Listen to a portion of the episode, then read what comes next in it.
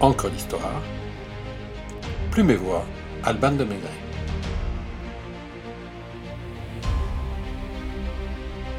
La deux chevaux, une voiture qui a du coffre.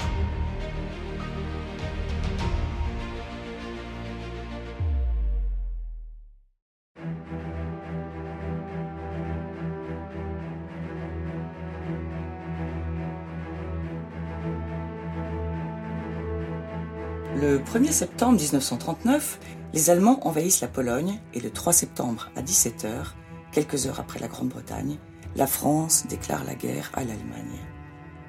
Émotions et réactions diverses s'enchaînent, mais quai de Javel, dans les usines Citroën, cette annonce tombe comme une bombe. Déception, frustration, consternation. Le 49e prototype d'une voiture à l'étude depuis 1936 paraissait enfin viable et la production de 250 modèles venait d'être planifiée avec comme objectif de présenter le modèle au Salon d'automobile d'octobre 1939. Salon condamné par fait de guerre qui ne verra donc jamais le jour.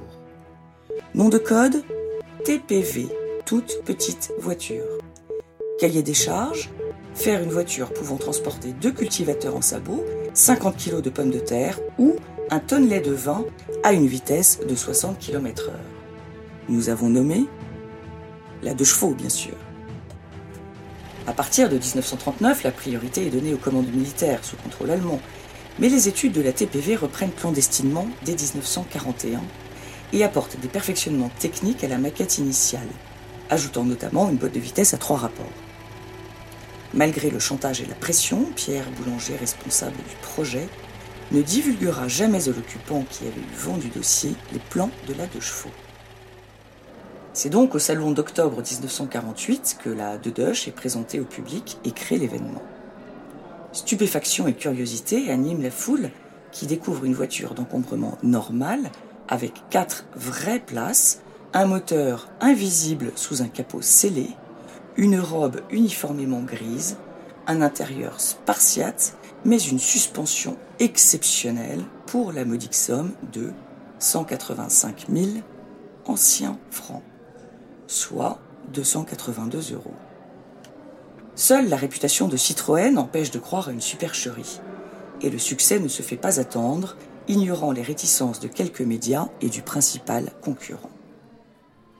Modifications esthétiques et techniques n'ont de cesse d'améliorer celle qui a été élue voiture du siècle en 1999 et qui, au-delà de sa fonction première, symbolise tout un art de vivre.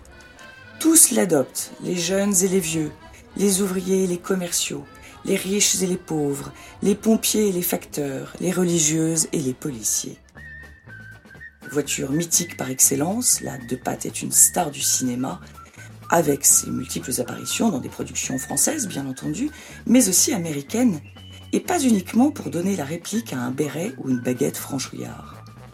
American Graffiti en 1973, Rien que pour vos yeux en 1981, ou encore Good Morning Vietnam en 1988, parmi bien d'autres.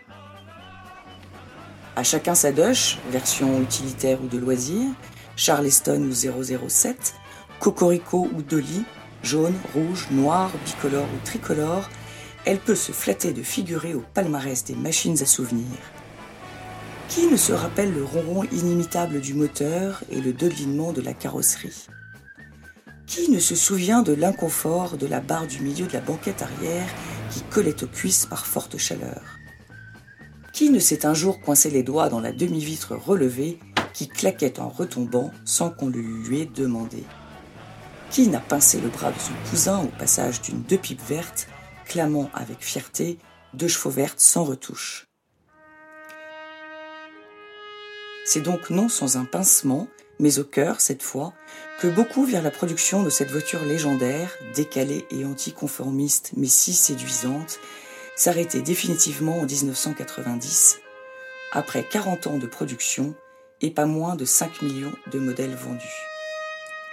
Pour autant, la deux chevaux attitude continue de vivre avec les collectionneurs, passionnés, musée de la deux chevaux en Alsace, expositions, clubistes, blogueurs ou tout simplement dans nos mémoires.